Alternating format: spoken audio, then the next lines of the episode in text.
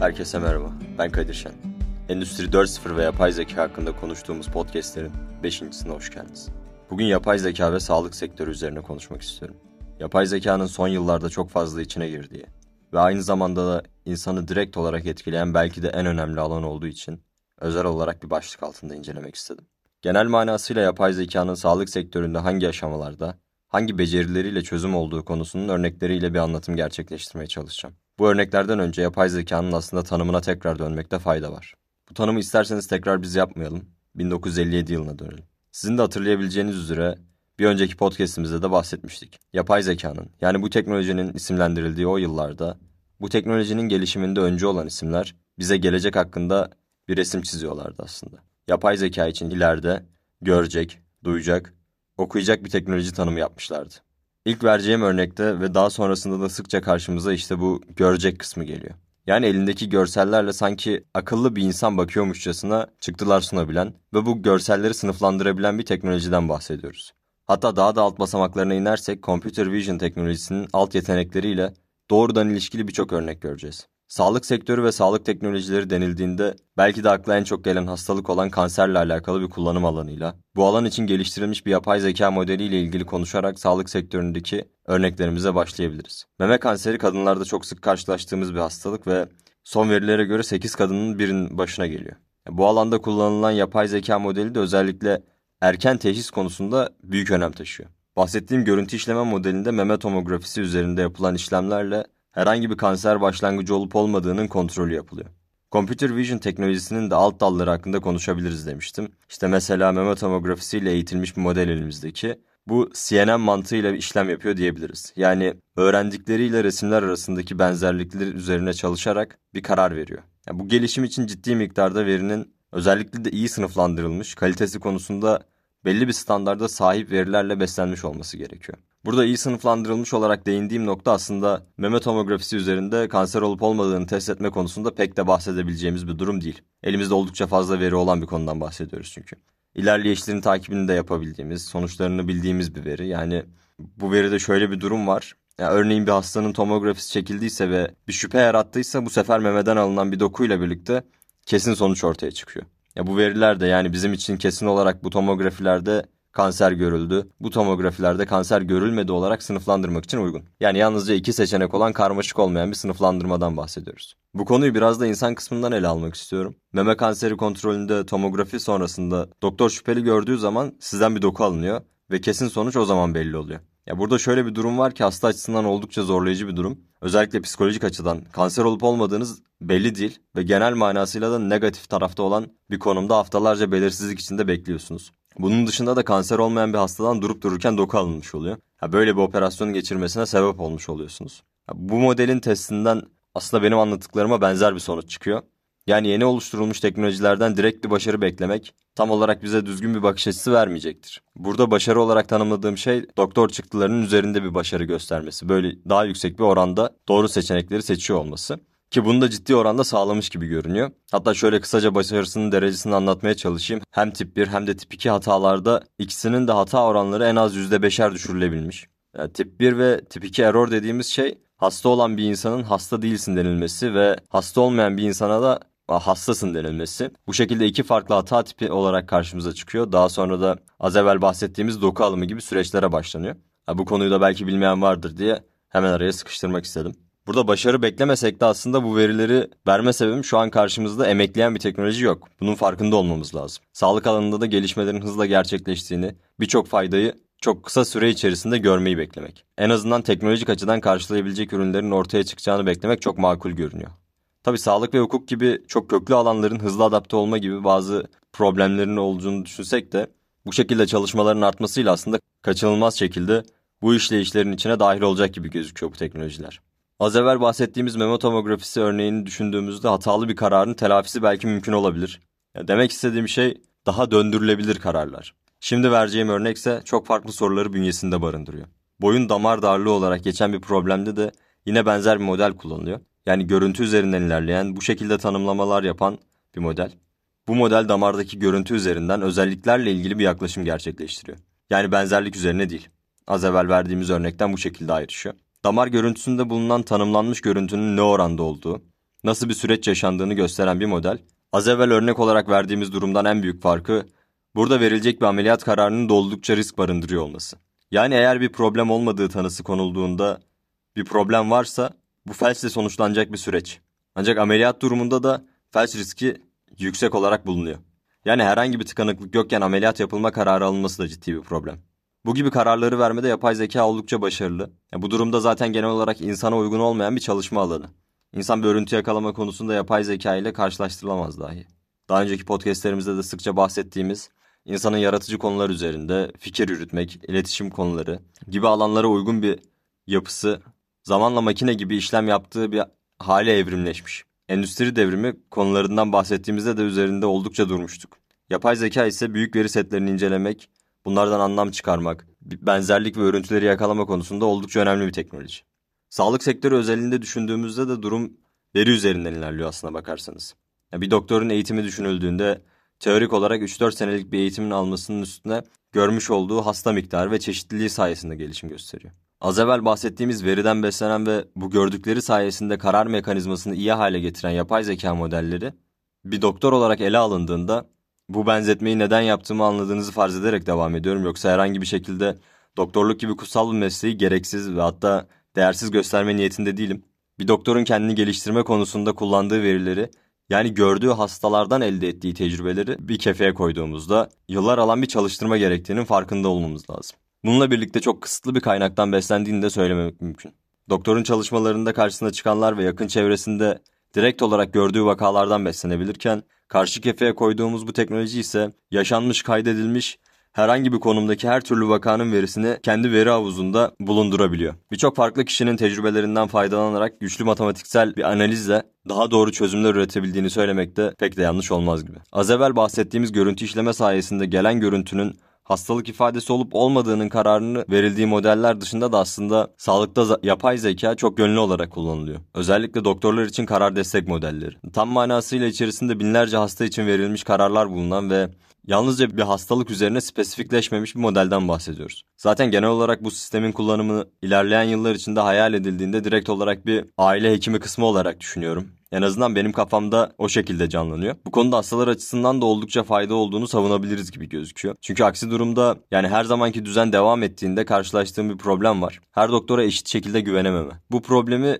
benim gibi birçok insanın da yaşadığını tahmin ediyorum. En basitinden bir örnek vermek gerekirse dizimde bir rahatsızlık var ve gittiğim 3 farklı doktordan 3 farklı hastalık teşhisi aldım. Bunlar ufak şeyler de değil yani verilen kararların sonucunda benim hayatımı ciddi şekilde etki edecek şeyler. Yani ilk gittiğim doktor bir daha uzun süre yürümemem gerektiğini savunuyor. Yani bunu tavsiye ediyordu. İkinci gittiğim doktor uzun yürüyüşler yapmazsam daha kötü olacağını söylüyordu. Yani bu tarz konularda daha önce oluşturulmuş bir veri seti ve bu sayede doktorların verecekleri kararlarda sırtlarını yaslayabilecekleri bir kaynak olursa birçok hasta kendini daha güvende hissedecektir diye düşünüyorum. Hatta aynı zamanda doktor gelişimi açısından da bu tarz kaynaklarda birçok farklı doktorun vermiş olduğu kararları referans alarak hareket etmek gelişimini hızlandıracak bir deneyim olacaktır. Yani bu karar verme konusunun doktoru dışarı itme mentalitesiyle bir ilerleme değil aslına bakarsanız. Bir doktorun ihtiyaç olup olmaması konusu üzerine tartışmak istemem. Zaten gözden kaçırabileceğim birçok farklı etken olabilir. Ancak yalnızca günlük hayatta sık sık karşımıza çıkan, bir doktorun günde yüzden fazla hastaya bakmasını gerektiren ve bunların yalnızca 3 soru ve ufak bir de gözlemle ortaya çıkan şeylerden olması insanın aklına acaba bu görevleri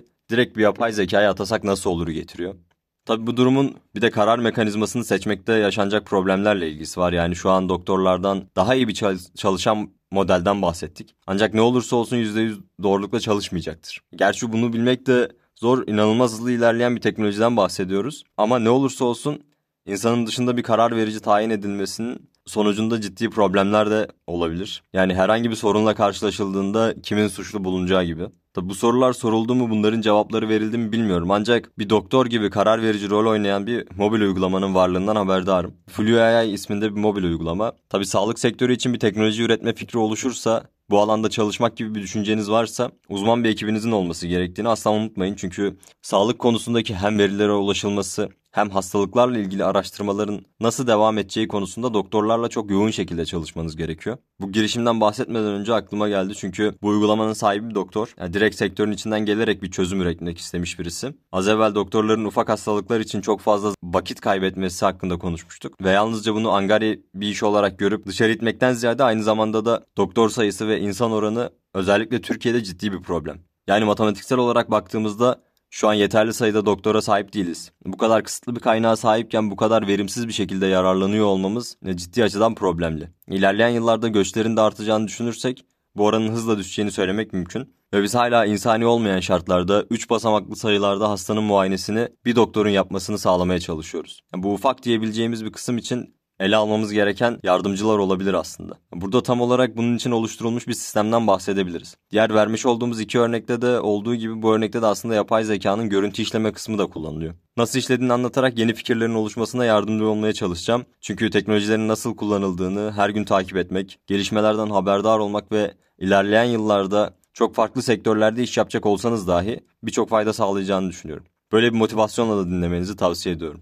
Burada çok sıradan bir şekilde hasta olduğunuzu düşünelim. Yani boğazınız ağrıyor, ateşiniz biraz yükselmiş, hafiften bir öksürüğünüz var gibi basit durumlara sahipsiniz. Bu durumda doktora gittiğinizde yaşanacak kontroller oldukça kısıtlı olacak. Ağzınızı açmanızı söyleyecek ve boğazınıza bakacak. Yalnızca geri kalan semptomlarla birleştirerek sizin için bir ilaç yazacak. Bu süreçlerin basitleştirilmesi ve uzaktan sağlanması konusunda büyük bir ilerleme. Ki bu uygulama yanlış hatırlamıyorsam pandemi döneminden önce ama pandemi dönemiyle birlikte hızlı bir şekilde ilerlemiş. Pandemi dönemi aslında bunun bir yakıcı etkisi olmuş. Çünkü aksi takdirde genel olarak böyle şeylere rahat bir şekilde adapte olamıyoruz. Nasıl kullanıldığına tekrar dönecek olursak burada boğazınızın çekmiş olduğunuz bir fotoğrafını, ateşinizin kaç derece olduğunu ve bununla birlikte diğer semptomlarınızı mobil uygulamaya giriyorsunuz ve bir görüntü işleme modeliyle birlikte diğer verdiğiniz semptomlar bir arada analiz ederek sizin için bir tedavi süreci başlatılıyor. Burada aslında geleceğe yönelik bir bakışla şunları söyleyebiliriz gibi geliyor bana. İlki bu verilerin girilme süreci, ikincisi de tedavi süreçleri. Bahsetmeye çalıştığım şey telefon gibi bir cihaz üzerinden verilerin girdisini yaptığımız teknolojiyi kullanırken ve bunun takibini yapmak yine insana düşüyorken bunların da otomatize edilebileceği, bu şekilde bir gelecekle karşılaşabileceğimiz düşüncesi. Bunu neden söylüyorum ya da neye dayanarak söylüyorum? Şu an giyilebilir teknoloji hepimizin hayatında en basitinden bir kol saati olarak vücudumuza yapışık ve biz onu taşıdıkça o bizden veri alarak bunların bir şekilde kullanılmasını sağlıyor. Giyilebilir teknoloji verileriyle entegre şekilde çalışabilecek bir düzenin kurgusu sağlanabilirmiş gibi geliyor bana. Şu an herkesin Sağlık Bakanlığı'nda kendimizin girip kontrol edebildiği, doktorların görebildiği, MR, tomografi vesaire ya da diğer kullandığımız ilaçlar ve konulan tanılarla ilgili verilerin bulunduğu bir sisteme sahibiz. Bu sistemin ilerleyen dönemlerde daha kişisel şekilde ilerleyebileceğini düşünebiliyor olmamız gerekiyor. Yani kişiselleştirilmiş tedavi kısmı için de düşünebiliriz bunu. Çünkü sağlık olarak ele aldığımız bir konuda aslında spor da olabildiğince işin içine girmiş oluyor. Yani genelde kişiselleştirilmiş tedavi konusu hakkında konuştuğumuzda daha çok ilaç ve önemli ameliyatlarla ilgili konulardan bahsediliyor. Oysa ki ufak tefek problemler olduğunda dahi insanların sağlık durumunu birbirinden keskin şekilde ayrılmasına aslında spor yol açabiliyor. Basit bir kullanım olarak düşündüğümüzde ki bunun içinde bir mobil uygulama zannediyorum ki vardı. İnsanın beslenme verileri ve sağlık durumu hakkında verdiği bilgilerden yola çıkılarak anlık tepkilerle bir yol haritasının oluşturulması ve bunun üzerine çalışılması hakkında bir mobil uygulama. Aklımda kaldığı kadarıyla anlatayım bu uygulamayı. Bu uygulamada akıllı saatinizden gelen günlük adım, nabız, daha uyku gibi e, veriler Aynı zamanda sizin girmiş olduğunuz sigara kullanımı olabilir mesela. Bunun verisi ya da yediğiniz şeylerin verisi. Bunları siz girdikten sonra onları işleyerek sizin için kişiselleştirilmiş tavsiyelerde bulunuyor. Bu tavsiyelerde de daha somutlaştırılmış halde. Günde iki adet daha sigara içerek şu durumdan kurtulabilirsiniz bu hastalığında ilerlemen iyiye doğru yüzde şu kadar gidecek tarzında geri bildirimlerde bulunuyor. Ya da bugün bu kadar daha fazla adım atsaydın şöyle olacaktı gibi gibi geri bildirimler veriyor. Bu geri bildirimleri düşündüğümüzde çok önemli bir gelmiyor olabilir. Ancak bence burada çok önemli bir nokta var. O da bunun ilerleyen süreçlerde önemli bir yolun başlangıcı olması. Demek istediğim aslında az evvel bahsettiğim insanın teknolojiye tam entegre olduğu zaman karşımıza çıkacak. Hem anlık sağlık durumunuzun hem de eski sağlık verilerinizin erişebilir bir sistemde olduğunu ve bu sistemin kullanılabildiğini düşündüğünüzde nokta atışı öneriler gerçekleşebilir. Bu da belki de sağlıklı yaşam ana başlığı altında aldığımız kararların birçoğunu etkileyebilir. Çünkü hem veri açısından sıkıntılı durumdayız hem de yani bir doktorla, diyetisyenle karşı karşıya geldiğimizde aslında çok eksik bir veriden bahsetmek mümkün. E zaten bunlar temel olarak karşısındaki hastadan alacağı veriler olduğu için ve insanın da genel olarak düşük farkındalığa sahip olduğunu ele alırsak hem doğruluğuna güvenilmeyecek bir kaynaktan bahsediyoruz hem de gelen verilerin de miktarı oldukça düşük olacak. Veri setlerini büyüttüğümüzde de belki de insanın genel yapısından uzaklaşan, insanın çözmesi bakımından çok zorlayıcı olan bir hale sokma ihtimalimiz de olabilir. Neredeyse her podcast'te değindiğimiz bir konu var ki o da insanın tekrarlanan işlerde ve bu tarz büyük verilerden bir örüntü yakalamasındaki zorluk. İnsan yapısına uygunluktan çok uzak bir beceriyle ilgili oldu. Yani bu tarz yaklaşımlarla hem spor durumu hem beslenme durumu hem de eski hastalıklar, tanılar gibi durumların verilerinin kullanılmasıyla birlikte çok daha hızlı ve doğruluk oranları yüksek tedavilerden bahsetmemiz mümkün olabilir. Genel olarak bir diyetisyenle görüşme sonrasında kilo alma ya da verme süreçlerinin çok da komplike gözükmediğinin farkındayım. Yani bir insan tarafından daha az veriyle de bir şekilde çok az hata paylarıyla birlikte istenilen sonuçlara ulaşmak da mümkün olabilir. Bu tarz yenilikleri dinlerken daha genel bir çerçeve üzerinde değerlendirmemiz gerekiyor. Yani giyilebilir teknolojiyle kontrol edilen şey belki de kanınızdaki insülin miktarı olabilir. Bu da aslında yapay zekanın kullanıldığı ve daha da spesifik olarak değinmek gerekirse kişiselleştirilmiş tedavi konusunun ilaç kısmı ile ilgili bir alanda. Ya bir şeker hastasının durumunu düşündüğümüzde belki biliyorsunuzdur günün belli aralıklarında belli miktarda ilaç kullanmaları gerekiyor. Bu şekilde insülin seviyelerini stabil tutabilirler. Ya dışarıdan böyle bir alım yapmaları lazım yani. Ama burada şöyle bir gariplik var ki aslında dışarıdan yüksek doz bir insülin alınmış olabiliyor. Ve bu durumda da aslında stabilliği yani o doğru oranda kalışı sağlamak için yapılırken bir anda durum ani çıkışlara ve düşüşlere sebep olan bir konuma evrimleşmiş olabilir. Ya tabii bahsettiğim şeyi biraz abartarak anlattığımın farkında olun lütfen. Bu konuyu giyilebilir teknolojiye entegre edelim. Bir de öyle bakalım. Karşımıza kanınızın ne durumda olduğundan haberdar bir teknoloji gelmiş oluyor. Hem de bunu her zaman yapmaya devam edecek şekilde titiz bir inceleme yapıyor. Buna göre de siz saat 10'da değil de yani böyle bir spesifiklikten uzak vücudunuzun tepkisine göre olması gereken saatte daha net belirlenmiş dozlarda bir alım gerçekleştirebiliyorsunuz. Yani gelişen teknolojileri ilk çıktıkları alanlarla kısıtlı bir şekilde düşünmememiz gerekiyor. Hangi yeni alanlarda kullanılabileceği üzerine kafa yorarak aslında benzer birçok teknolojinin yalnızca farklı konuma kayarak bambaşka bir sorunu çözebileceğini unutmadan bu yeni fırsatları inceleyerek devam ediyor olmamız lazım. Genel olarak sağlık sektörüne yapay zekanın girişinden, yapay zekanın becerileriyle insana ihtiyaç duyulmadan rahatlıkla neler yapabileceğimizden bahsettik. Nasıl birbiri içine giren bir yapı olduğunu, bütüncül düşünerek ne gibi yenilikler katabileceğimizi şu an hala hazırda kullanılan teknolojilerden örnekleri inceleyerek düşünme şansına sahip olduk. Yapay zeka ve sağlık teknolojileri hakkında konuştuğumuz podcast'imizin sonuna geldik.